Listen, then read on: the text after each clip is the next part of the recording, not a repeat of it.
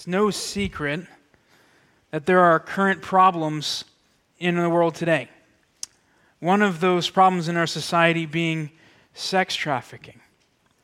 According to World Without Exploitation, a coalition that's against the trafficking of women, they say from December of 2007 to December 2018, there were just shy of 52,000 potential human trafficking cases reported. 52,000 cases. Now, in what appears to be a silent market, we hear only snippets of the terrible nature of this horrendous enslavement. So these victims are abused for the sake of gain. There's no consideration of well being for the broken, and to ensure that these traffic victims stay the course, they're beaten. Their, their thinking is altered, they're emotionally degraded, and even they're forced substances in order to numb the pain, in order to trick them into actually believing the lie that their enslavement, that their trafficking is good, that it's actually natural, and that it's their only means of survival. But here's the reality it's wicked. It is horrible. It's a lie. Now, as horrible as this one particular um, issue is, there's a greater problem that goes even deeper than sex trafficking. In fact, it's the bedrock that actually spurs the act. It, and here it is for us this morning. Let's be clear it's sin. Sin is the great motivator of evils in our day, and sin is what enslaves those who are outside of Christ. It's an enslavement that has gripped humanity by the neck and has looked to snuff life from any and all who take a breath. This is an enslavement that you can't shake. You can't. In fact, those who are enslaved to sin are entirely unaware that they're even in danger. There's ignorance, there's a numbness to the reality that there is danger. So here's something that we in this room must be clear on that there's something that we must be aware of that in the world that may not be understood that we are in desperate need of a rescuer we're in desperate need of a deliverer we need someone outside of ourselves in order to do for us what we can't do and that's exactly what we're going to see in Exodus chapter 2 because a deliverer emerges in the midst of Egypt to save the people of Israel from the hands of Pharaoh. So Moses' birth and exile point us to a greater, the chief rescuer, the Lord Jesus, who humbly came, who identified with his people and delivered them from the penalty, the power, and the presence of sin forevermore. And so, with that this morning, I would love for you all to turn with me to Exodus chapter 2. Page 45, if you have one of our Bibles from the chairs. And while you're turning there, you're going to notice that we have uh, three points that we're going to be looking at this morning. Number one, the birth of the deliverer. Number two, the exile of the deliverer. And number three, our need for the deliverer. And so, as you do turn there with me, I think it's helpful for us to just keep it clear and right at the very forefront of our brains that the Bible is all about Jesus. And so, yes, we're going to look at the emergence of this deliverer, Moses, but my goodness, we're going to see even more clearly that at the right time, there's a greater deliverer that has come. And so, that is the greatest desire that I have for us this morning that we would see that even as we are in our Old Testament this morning. So let us read Exodus chapter 2, verses 1 through 10. Now a man from the house of Levi went and took as his wife a Levite woman. The woman conceived and bore a son. And when she saw that he was a fine child, she hid him three months. When she could hide him no longer, she took for him a basket made of bulrushes and daubed it with bitumen and pitch. She put the child in it and placed it among the reeds by the river bank and his sister stood at a distance to know what would be done to him. Now the daughter of Pharaoh came down to bathe at the river, while her young women walked beside the river. She saw the basket among the reeds and sent her servant women, and she took it. When she opened it, she saw the child, and behold, the baby was crying. She took pity on him and said, This is one of the Hebrews' child, children. Then his sister said to Pharaoh's daughter, Shall I go and call you a nurse from the Hebrew women to nurse the child for you? And Pharaoh's daughter said to her, Go. So the girl went and called the child's mother. And Pharaoh's daughter said to her, Take this child away and nurse him for me, and I will give you your wages. So the woman took the child and nursed him. When the child grew older, she brought him to Pharaoh's daughter, and she became her son. She named him Moses, because, she said, I drew him out of the water. Now, notice with me as we begin here in verse 1, Moses starts by saying, Now.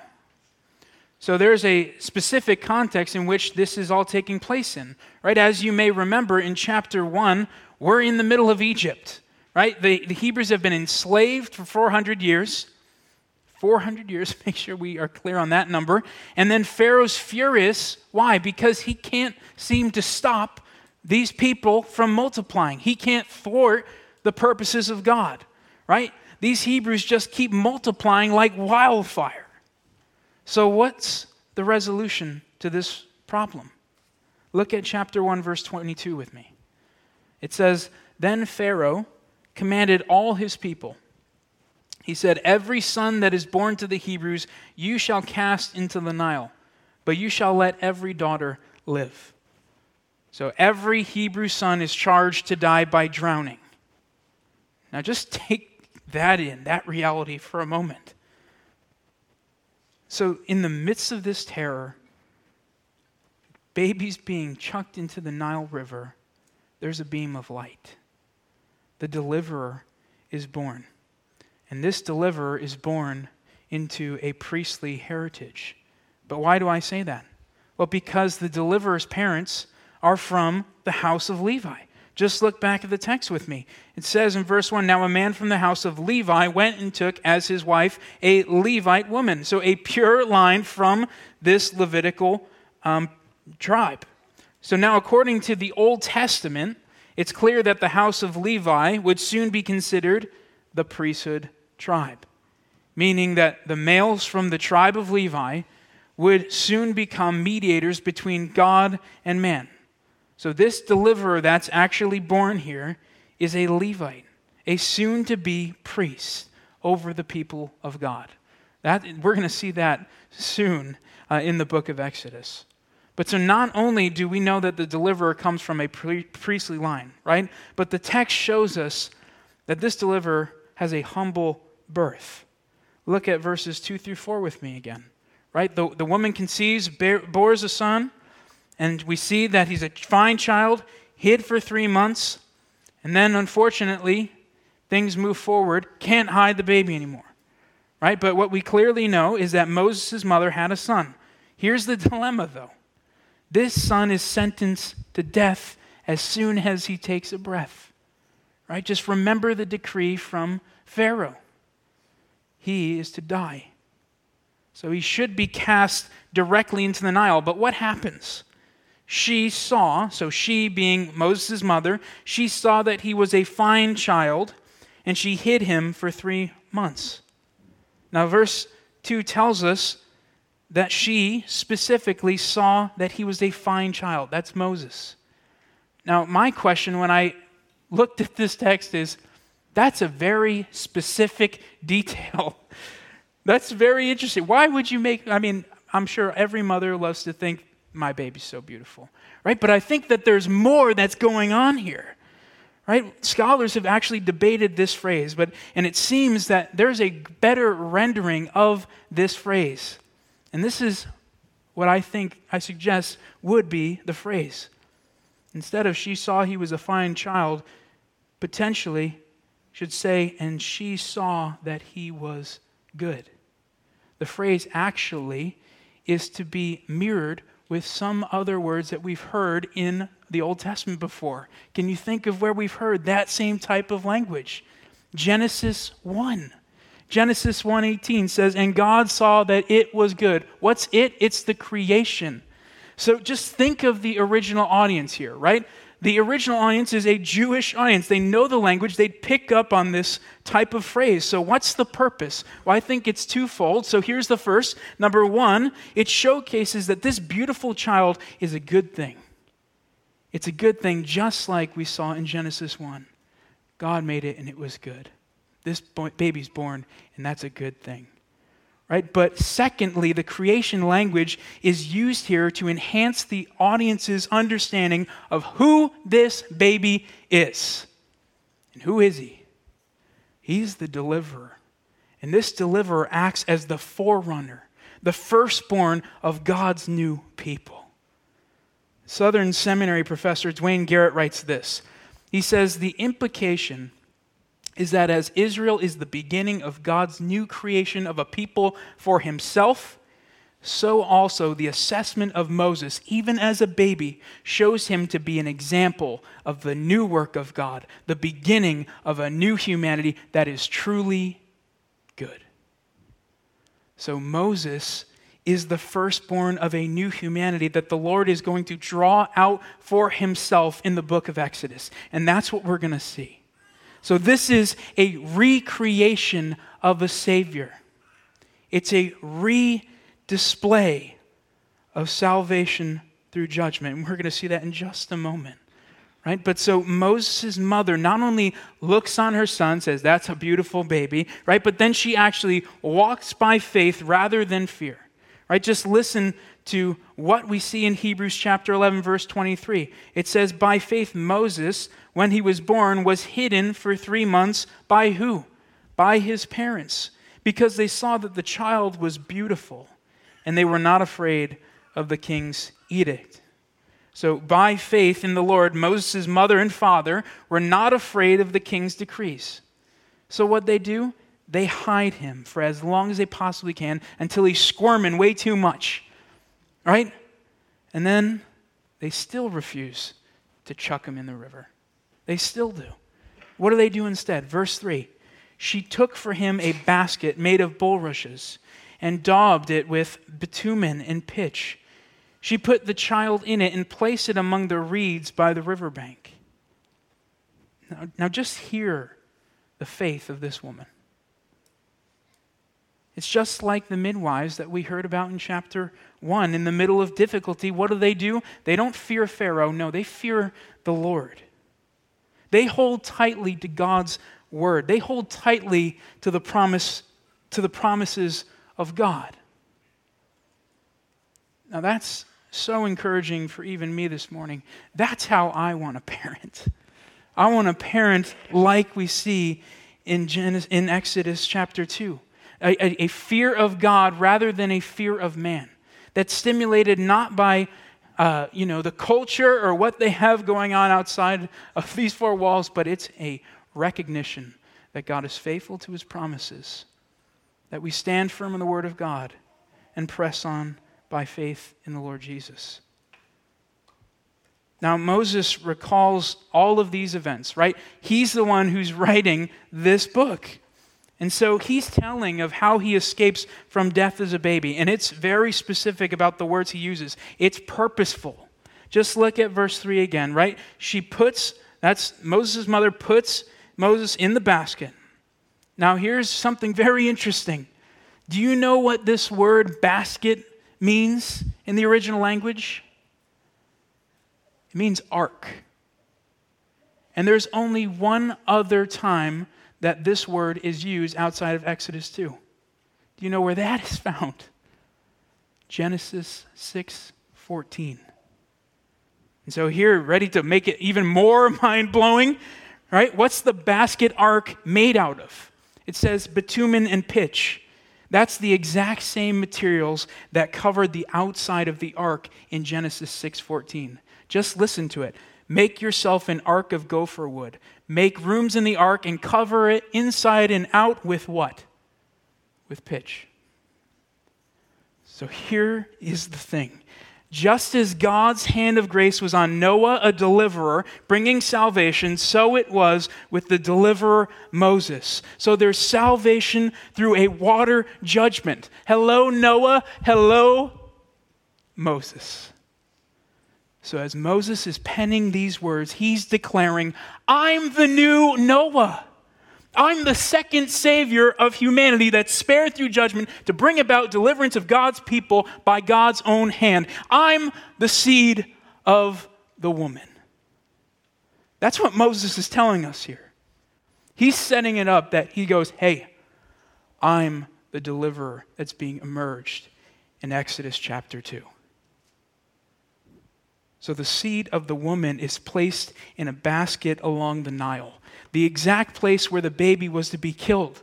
Right? Keep that in mind. And Moses' mother did exactly what she was told to do, kind of, sort of. She placed the kid in the river, but she didn't drown her poor child, right? Her boy's in the Nile, but the baby is placed as safely as it possibly could be in the Nile. It's placed in this wonderful little boat like structure, kept away from all water.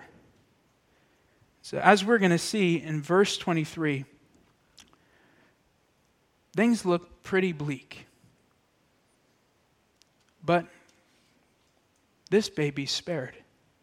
Right? Verse 23, as we are going to get to it, God's people are groaning right? Because they're experiencing tremendous persecution. I mean, being forced to chuck all of your baby boys in the Nile. That's pretty difficult stuff. And they can't see God's hand, can they? It doesn't seem like God is near. No, the fog is too dense, their pain is too great. And so, when we come to this junction in the story, it's really helpful for us to think about ourselves. Aren't we like this at times? Where things are just too hard and we can't see the hand of God. Where the fog is so dense that it seems as if there's no hope. But look, God spares Moses, this deliverer. God remains faithful. He isn't done yet in this narrative. And so we can't miss this this morning. God is completely unwavering in his pursuit of redemption for his people. That's clear in Exodus 1 and 2. He's accomplishing what he promises to fulfill. God isn't absent from our text this morning, he sits on his throne. And he's ruling and he's reigning. And even now, in our case, in our difficulty, in our stressors of life, he forever and continuously rules and reigns. And so, in this case, we are now awaiting the culmination of the deliverer's finished work. Right? We are waiting when Christ, the greater deliverer, comes and returns for his people and makes all things new. That's what we await. And so, even as we're looking forward in Exodus, how encouraging it is that we have a faithful God who is the same yesterday, today, and forever. Right? And so, we have seen to this point this deliverer, his heritage, we've seen his humble birth, but now we see a royal beginning. Because through Moses' birth, we now have a hand of protection. God's hand is here and he becomes a member of Pharaoh's royal household. So let's look here forward and notice in verses 5 through 10, we see the interaction between Pharaoh's daughter and then, uh, well, Moses' sister and then Moses' mother. And so you're going to notice here that Pharaoh's daughter finds this baby. And this baby's not wrapped in swaddling clothes lying in a manger but is just packed up with a bunch of reeds, right? I mean, talk about humble beginnings. And what's this woman's response? Right? What's Pharaoh's daughter's response here? She makes him her own. She adopts this baby. Now, how funny is that, though? I mean, the irony is just unbelievable, right? Pharaoh's daughter adopts a Hebrew male, right? One who is to be murdered, she spares.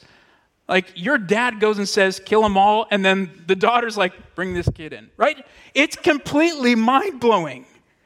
So she agrees to allow Moses' mother then to be the one to actually nurse this child until the, the baby's good and ready to be brought into Pharaoh's home. And so, what does the text tell us here? The irony just keeps going, right? Verse 8, and I will give you your wages That's Pharaoh's daughter speaking to Moses' own mother. The Egyptian serves the Hebrew mother. And at the appropriate time, then Moses is brought in, adopted into the Egyptian household. And here it, it just continues to be funny to me, right? Right under the nose of the most powerful leader in all of the known world at the time. The one who tried to kill him, he's now sleeping down the hallway. It's just so funny to me, right? And then he's naming him, right? His name is Moses. I drew you out of water. Oh, the water that my dad actually said you should be dying in. His name is Moses. And so Moses becomes royalty. He's literally like a prince. He's sitting at the table with this guy, Pharaoh. Right? Just listen to Stephen, right? Years and years and years and years later, he recalls this account in Acts chapter 7, verse 21 through 22.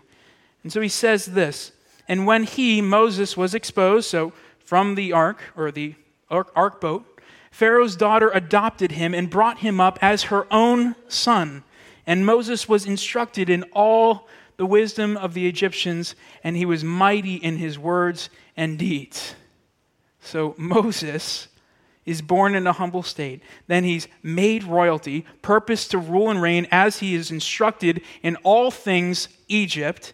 And as we're going to see, he, rec- he counts it all worthless, given everything to his credit. Right? Wisdom, wisdom, wisdom we're going to see he counts it all as worthless. Now, does any of that seem familiar to you? As we're reflecting on the upbringing, the emergence of this deliverer, do you hear any tickling in the ears of somebody else? Yeah, as wonderful as it is to see these amazing events in the humble life of Moses, they're just shadows of somebody greater. They're shadows of the true and lasting deliverer. In fact, Moses' emergence as deliverer points us forward to none other than the Lord Jesus. Because Jesus is the greater Moses, right? So, like Moses, Jesus was humbly born and then saved from a tyrannical killer named Herod, who desired to kill all the babies from a little insignificant town in fear of a king who would rise and conquer. Like Moses, Jesus sojourned in the land of Egypt. And Matthew 2:15 tells us that out of Egypt I called my son. Like Moses, Jesus is the greater firstborn son who now ushers in the new creation, both Jew and Gentile, into one new man from death into eternal life. He is the true seed of the woman. He is the true and better Adam, Noah, and Moses, and he is the true and everlasting deliverer. Jesus is greater than Moses. And so, what we have in Exodus 2 sets our eyes not on Moses, but points us forward into the work of Jesus, the great deliverer, on our behalf. And so we just continue to see this parallel, but this beautiful story of not only humble beginnings, not only of birth of this emergent leader, right? This leader being emerged, but then we also see the exile of this deliverer. And this exile is all as seen through the lens of rejection of the world. So the deliverer was born, but he does not consider the royal family his own, does he? No, he actually rejects the world, which is seen through two areas, I think. One, his identification with his people, and two, his fight for his people. And so the deliverer is exiled. But why? Why does that take place? Well, let's read verses 11 through 25 together as we see the exile of this deliverer here. Verse 11 One day, when Moses had grown up, he went out to his people and looked on their burdens, and he saw an Egyptian beating a Hebrew, one of his people. He looked this way and that, and seeing no one, he struck down the Egyptian and hid him in the sand. When he went out the next day, behold, two Hebrews were struggling together. And he said to the man in the wrong, Why do you strike your companion? He answered, Who made you a prince and a judge over us? Do you mean to kill me as you killed the Egyptian? Then Moses was afraid and thought, Surely the thing is known.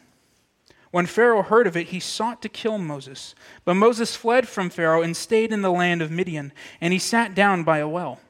Now the priest of Midian had seven daughters, and they came and drew water and filled the troughs to water their father's flock. The shepherds came and drove them away, but Moses stood up and saved them and watered their flock. When they came home to their father Reuel, he said, How is it that you have come home so soon today? They said, An Egyptian delivered us out of the hand of the shepherds, and even drew water for us and watered the flock. He said to his daughters, Then where is he? Why have you left the man? Call him, that he may eat bread. And Moses was content to dwell with the man, and he gave Moses his daughter Zipporah. She gave birth to a son, and he called his name Gershom, for he said, I have been a sojourner in a foreign land. During those many days, the king of Egypt died, and the people of Israel groaned because of their slavery and cried out for help.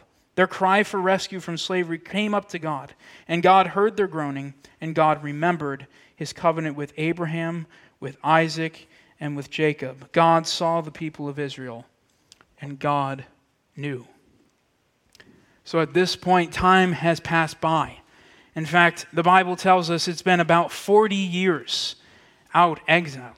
And so verse 11 tells us Moses has grown up, right? But see here how he's still a part of the royal family, right? He's grown up, he's gotten older, he's still hanging around, enjoying the benefits of being in the Pharaoh's house. That's the house he's grown up in. But the text tells us who he identifies with. Look at verse 11. He went out to his people and looked on their burdens, and he saw an Egyptian beating a Hebrew, one of his people. So Moses doesn't identify with the household that he's dwelling in, does he? No, he identifies with the people who are being enslaved, the Hebrews. And it's absolutely everywhere in verses 11 through 22, right? Just hear it. Verse 11, his people. Verse 13, he goes out again to see his people. And in verse 22, what's the name that he gives his son? We're going to see that in a little bit. He says, I have been a sojourner in a foreign land. So you see, here's the idea throughout the entirety of the narrative. He knows that he's a Hebrew. He identifies specifically with those that are enslaved and not with the enslaver. So the Hebrews are his people. That's who he identifies with. He's living life as a stranger in a foreign land. But as we see in the text, his love and his desire that's expressed right towards the Hebrews, his desire to deliver them from their enslavement isn't going to be well received. Why? Well, because he sins against the Egyptians in his pursuit to come alongside them, to love them, to support them, and to what? To identify and fight for them. Just look at how he decides to interject himself in this one case, right? An Egyptian's beating a Hebrew. He's fed up with it. He wants to save them, rescue them. Verse 12 tells us he looked this way and that, and seeing no one, he struck down the Egyptian and hid him in the sand. So he murders this guy here. He not only murders him, but then he tries to get away with it, right? Look how he recalls his actions here, right? In verse 12, he looks this way and that, kills the guy, and then hides the body. So this is not an accident here, right? He's not like, oop, whoops, sorry, didn't mean to do that. No, he knew what he was doing. He had motive. He acted in haste and anger, and what? He's deceptive. He's deceiving. He's slithering around here trying to get away with murder, literally. But you know, as I was studying this passage, I was struck by the reality of what Moses does here. I was like, uh oh, we got an imperfect deliverer here, don't we? Yeah, he's sinning in, in what he does. So there's a huge problem that we have to address. He murders an Egyptian, right? One of those that his own household would have told them to be out there and beating the enslaved. And so it's clear from the text that he's most certainly identifying those he identifies with and those he fights for are his people. But what does he do? He takes matters into his own hands. He says, This is my time to deliver. I'm going to do it now. And so, what do we have an issue of here? It's not in the Lord's timing for deliverance. He wants to put it Moses wants to deliver when he sees fit. But we know that's not the case. God will deliver, but now is not the time. But so this all must draw our attention this morning beyond Moses' sinful act. This actually draws our attention to a greater deliverer, one who is sinless in every regard. It brings us to the Lord Jesus, the one who was sent to dwell among sinful men, identifying with his people to fight, to rescue, and to save that which was lost. But here is the thing. And this is one glorious difference between Moses and Jesus. Christ never sinned.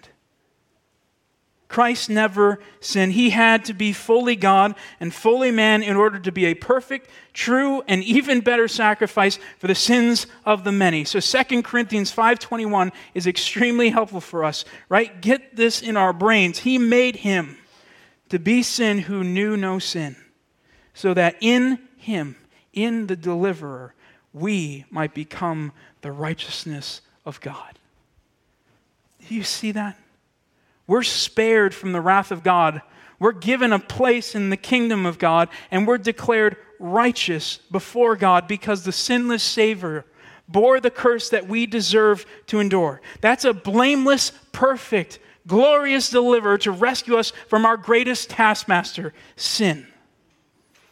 So here is the beauty that we see even in Exodus 2. We have an imperfect deliverer here, but it just draws our eyes forward to the greater, perfect deliverer who was sinless, who satisfies fully the payment that we deserved to die.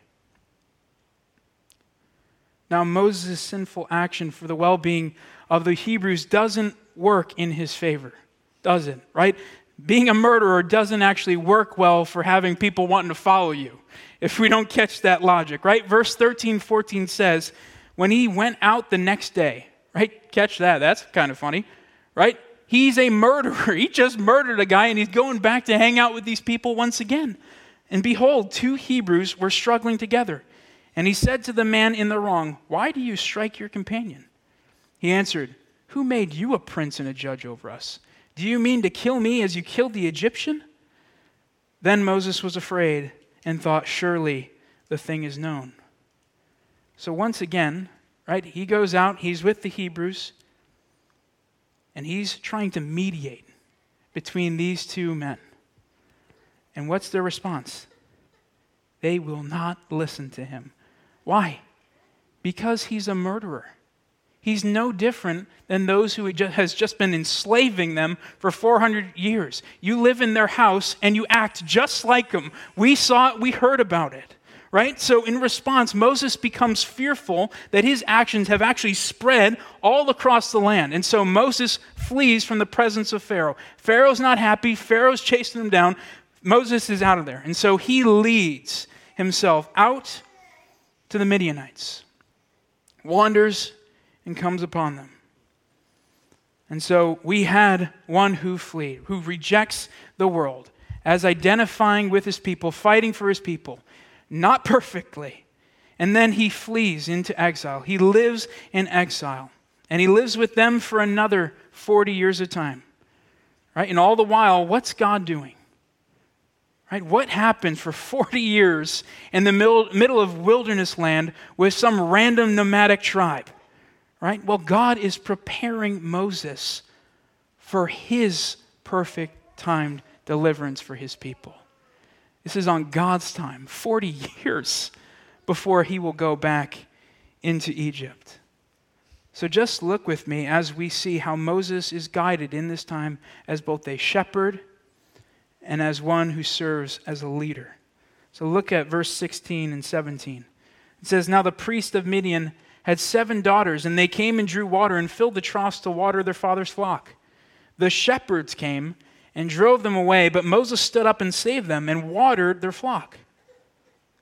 Now, notice here the ways in which Moses is becoming a great shepherd, right? Some things are taking place that look different from the characteristic that we had seen of Moses beforehand.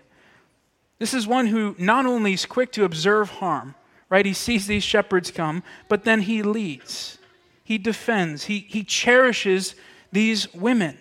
He doesn't deal in a harsh manner as we had seen before, right? But he jumps into the situation as a true rescuer. So, where he once failed, right, as this murderous man murdering the Egyptian, he acts mightily within this situation.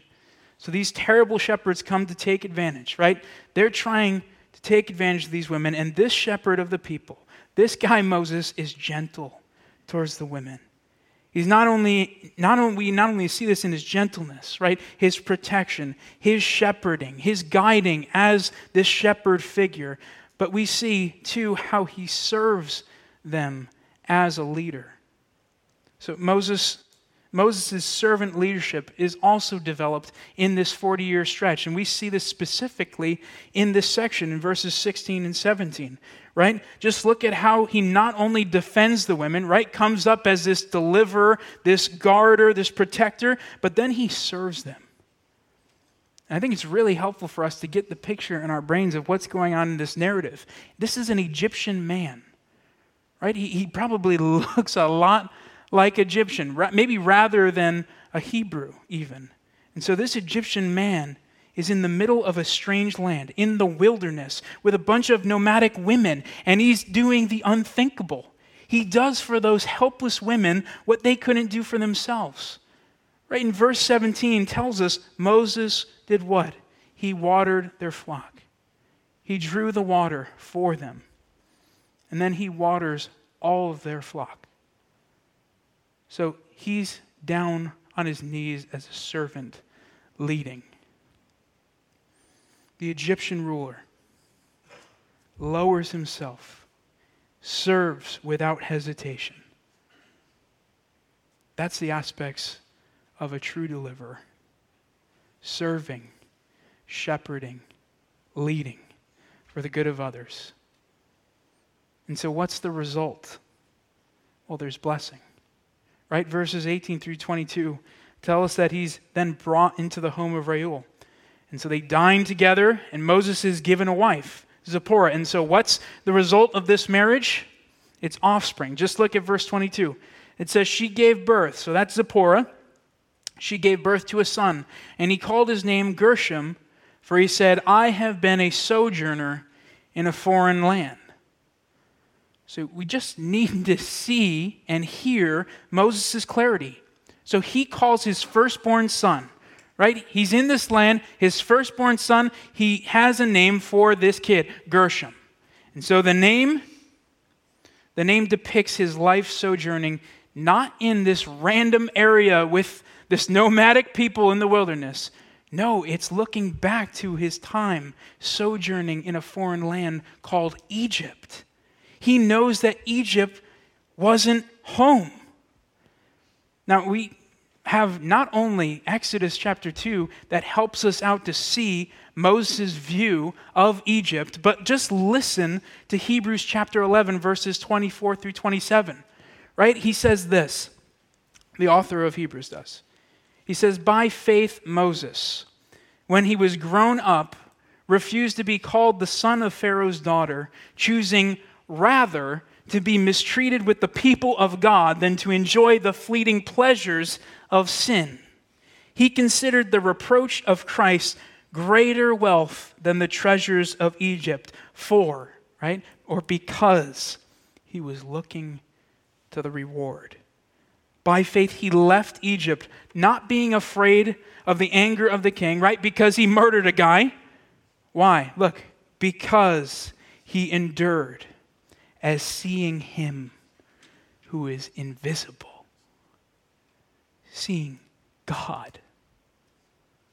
So, by faith in the God of the Hebrews, Moses identified with the people of God as a slave enslaved in Egypt rather than enjoying, delighting in sin. He found the chief deliverer more satisfying than anything else that he could possibly be offered in all of Egypt. Bring on the wisdom, bring on all the money. No, forget it all. He fled Egypt not in fear of man, but in eager anticipation. Eager anticipation of seeing and knowing God Himself. So here is a million dollar question for us this morning Who did Moses put his faith in? It wasn't in Moses. It wasn't in a bunch of bulls and goats, but it was in the promised Messiah. So he's eagerly anticipating for the one to put to death the greater taskmaster forever. So this deliverer in Exodus 2 has his mind's eye fixated on the Messiah, on the one who's to come. Now, how helpful is that for us? So here's the question I'd like for us to ask ourselves Are we convinced that Jesus is better than the fleeting pleasures that this world has to offer? Is he truly better? Are we actually living our lives right now, right in the here and now, as sojourners in a foreign land? Are we strangers and aliens? Are we cultivating greater taste buds for heaven, or are we creating, cultivating greater taste buds for worldly treasures. I think this is really hard to think through. I know so because I've been trying to think through it for myself, right? But what does it actually look like for us to cultivate a mentality that looks forward rather than the here and now? Well, we must be clear, we're not looking to Moses this morning. That's not where the sermon's going. Let's just be clear. We look to Jesus, we look to the chief deliverer. We contemplate Christ. We weigh and measure. We say, world promise, what God promises. Oh my goodness, Jesus blows it all away. He blows this world to bits. Why? Because Jesus offers something so much greater than this world offers. Jesus offers himself. Right? Matthew 28 is really helpful for us. Or I'm sorry, Matthew 11, 28 is really helpful. Come, all who are weary and heavy laden, and I, that's Jesus, will give you rest. So, in essence, Christ is saying the great shepherd, the greatest servant leader, himself, the deliverer, will supply your need and give you rest forever. So, let me ask you where's your heart being tugged by the world this morning? Why is it tugging that particular area of your life? And how does it display your affections for your own temporal comfort than a Godward anticipation of our great reward, the Lord Himself? What do you dream and think about? What captivates your imagination? What captivates the essence of what you desire for your life? I pray that we would be a people here that look to the reward rather than the stuff of earth.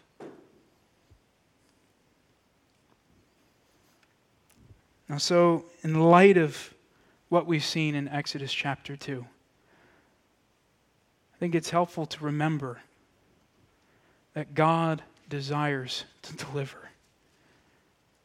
And here's another question for you. When we look at Exodus chapters 1 and 2, Where's God? It doesn't seem like he's doing much. I mean, specifically, just from his name being mentioned. Very little we see anything about what God has done, right? It doesn't say, and then God came and was smiting the Egyptians. No, we don't have any of that. But is that true? Is he really not doing anything here? No, God's at work.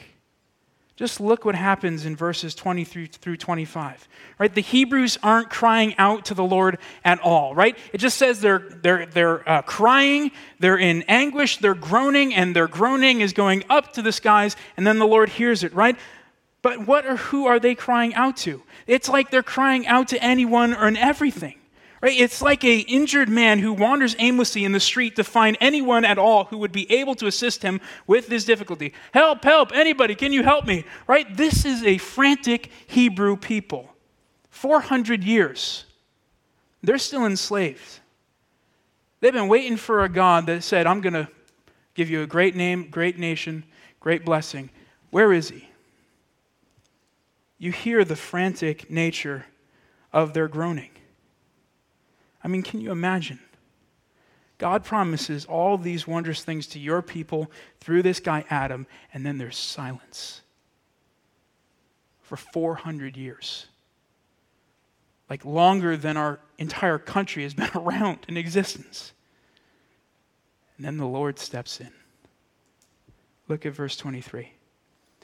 During those many days, the king of Egypt died, and the people of Israel groaned because of their slavery and cried out for help. Their cry for rescue from slavery came up to God, and God heard their groaning, and God remembered his covenant with Abraham, with Isaac, and with Jacob. God saw the people of Israel, and God knew. So Pharaoh's dead, but this slavery continues, right? Pain, death, torture, 400 years. And we have a major hinge here that transforms the entire, uh, the entire narrative. Sorry. God initiates his redemption, and God remembers his covenant. I mean, how glorious is this? God initiates, and God remembers. And so here's what we need to remember as we look at verses 23 through 25. God is not weak. He's not needing of our praise. God doesn't have a hole in his heart for where we fit in so nice and neatly to make him perfectly whole again. Right? No, God is utterly and entirely sufficient in and of himself. He doesn't need me or you. And yet, we have verses like verses 23 through 25. His plans can't be thwarted. And we can't even grasp, we can't even fathom a small measure of the infinitude of his wisdom. And so, what does our text tell us here? Not just notice, no Egyptian God answers the cries of the oppressed. There's no sun God saying, I'm here, Israel. No, the one true God hears their plea for rescue. Look at verse 24. God heard their groaning. And when he heard their groaning, what invigorates, right? What stirs the workings of redemption of the enslaved? Look at verse 24b. God remembered his covenant with Abraham, with Isaac, and with Jacob. God remembered. He remembered that he said, I'm going to give you, Abraham, a great land, a great nation, a great blessing. So God saw his people his chosen people, and he knew. That's what the text tells us. But what did he know? What did God know? He knew their suffering, and he certainly knew his promises. So, what's God going to do? He sends forth a deliverer at the right time to redeem his people from slavery under the hand of Pharaoh and draw them out to himself, making him making them his treasured possession. But here's the beauty. It doesn't stop in Exodus 2 because God calls an even greater deliverer to know and to make known of the great and chief deliverer, Jesus Christ, the firstborn from the dead, the eternal Son who was humbled even to the point of death on a cross to be a great sufficient uh, substitute to deliver us not from physical enslavement and death and despair, but a spiritual enslavement and death. God sent forth his Son to do for us what we couldn't do for ourselves because of our enslavement. That's unbelievable. That we see the connections all the way from Exodus 2 and this deliverer Moses that foreshadow and forerun to see a greater deliverer, Jesus, to do for us an amazing work of God. So, where do we go from here? What takeaways could we possibly make from Exodus 2? Well, I think it's clear that not only were the Hebrews in need of deliverance. But man, oh man, so are we. We need a rescuer. We need a rescuer even now, every single hour of our days. We have a need, a desperate need for the deliverer. Because there's a reality that some are still enslaved to sin. And that there's also now those who have been made no longer enslaved to sin, but now slaves to righteousness. So many of us have heard all kinds of details about this story in Exodus chapter 2, maybe even thousands of times. But what we must recognize this morning is that there's a greater need that we need to be clear on. There's a spiritual enslavement that this world is completely numb and ignorant to. I mean, just as those poor women who are, have been sex trafficked and roped into these horrendous lifestyles, completely numb to the situation, held in hostage by another, we too have bought the lie of this world that there is no issue of sin, that we aren't actually enslaved to sin. Right? So those who in and of themselves apart from Christ are dead in their sins, they're in bondage to their sin. So we at one time were bound in chains awaiting our death sentence. Right? When we stood before a judge at one time, we were enemies of the cross of Christ. And so the reality is, is that those who have not put, yet put their faith and trust in Christ alone are still dead in sin. And even more so, let's be clear, they are enslaved to sin. So know this if you are not trusting in Christ alone, you have not trusted Him for the forgiveness of your sins, right now you are enslaved to sin. There couldn't be anything more terrible. But here's the beauty Jesus can deliver you from the domain of darkness, bring you forth into his marvelous light. Right? Just hear the language of Spurgeon. Jesus is what Moses wasn't and could not be. Jesus is God. So, oh, come, poor trembling sinner, and trust your case in His hands. He can break the power of the Pharaoh of your sins and set you free. Even now, He can bring you forth out of Egypt. Only trust Him. Follow Him and be obedient to His commands. He's able to save you to the uttermost, the chief deliverer of souls. So the deliverer, the Lord Jesus, offers to unlock the chains of death for you. But will you believe on his name? Will you treasure Christ alone? Are you willing? Are you truly able to boldly exclaim, Take this world and give me Jesus. In his cross my trust shall be. No, not in your own strength, you cannot. But by God's grace through the work of the Spirit, you can have life in Christ. And so we pray that today would be the day of salvation for you who is dead in sin. So come forth from the grave and live for Christ.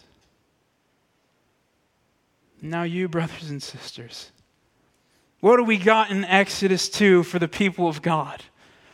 The question is, what don't we have in Exodus 2 for the people of God? Here it is. Don't neglect this truth. You were enslaved to your sin. You were enslaved to your sin, and Christ, the great deliverer, made you alive, not only to be set free, but also to now be a slave for his good pleasure, a slave of righteousness by the chief deliverer, the one who humbly was born in a manger, sojourned in Egypt for a time in preparation for his ministry, who grew up in the wisdom and stature of God, living a perfect, sinless life, and at the perfect time was crushed in our place and then rose again from the dead, conquering the penalty, the power, and the presence of sin forevermore in your stead. That's the chief deliverer. Now, just hear John 8 34 through 36, right? Jesus says this Truly, truly, I say to you, everyone who practices sin is a slave to sin. The slave does not remain in the house forever, the son remains forever. So, if the son sets you free, you will be free indeed you will be free. How glorious a truth is that for the people of God. If you're in Christ this morning, you're free. You are free from sin and death and judgment. Because why? You have a champion who bore the wrath you deserved, a greater chief deliverer than Moses. So here's my encouragement for us this morning let's run. Let's run as slaves of righteousness and not slaves who are falling into fear. Let's not run back to the vomit like dogs, but by faith let us press on to work in the walk in the grace that has been lavished on us by the Spirit of God, unwavering in our hatred of that which enslaved us and overwhelmingly unashamed of the gospel that saved us. So let's walk as strangers in a foreign land with one another actively stirring up the body, the body of Christ, to love and good deeds, but also to a greater hatred for sin. It would be a shame for the people of God to love sin and not hate it. So let's not tolerate sin, but extract that which looks wicked and looks to kill us and enslave us, which means we actually have to do regular heart work. And that's the part we really don't like to get at right? But there are really helpful questions that I think could encourage and stir us up to not be idle, but have a rigorous hatred for sin.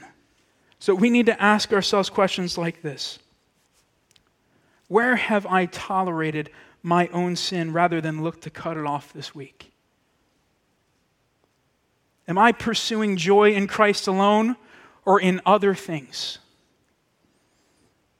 Am I willing to sin in order to get that job, that car, or that grade on the test? Is my greatest satisfaction in Jesus? And if it is not in Jesus, what is my greatest satisfaction and joy right now? So let's be clear. These questions are not just like check the box, like, okay, I, I said them to myself done, I'm good, let's move forward. No, these questions give us the legs to our passionate pursuit of Christ as we look to be true slaves of righteousness, desirous of that which the Lord Jesus is desirous of, for his glory alone. And so, even in the failures and missteps, here's the beauty as the chief deliverer brought forth the Spirit of God to do that good work in us. So, you are a slave of righteousness for his glory, not your own slaves to the deliverer for his kingdom work, for his glory. So may God give us the grace to be a people that would consider the reproach of Christ of greater wealth than the treasures of this world, for we are looking to the reward. We are looking to the great deliverer. Let's pray. Father, we are so thankful for your work through the ages that we see in, in and through the life of Moses, that you um, made a, a way for an emerger of, of deliverance to come.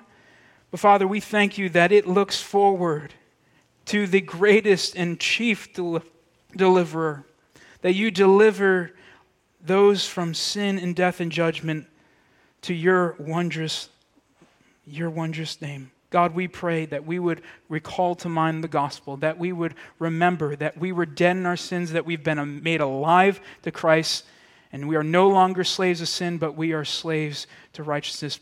We pray by your Spirit that we would go forth and we'd be conformed to the image of Christ for your glory alone. And it's in his name we pray. Amen.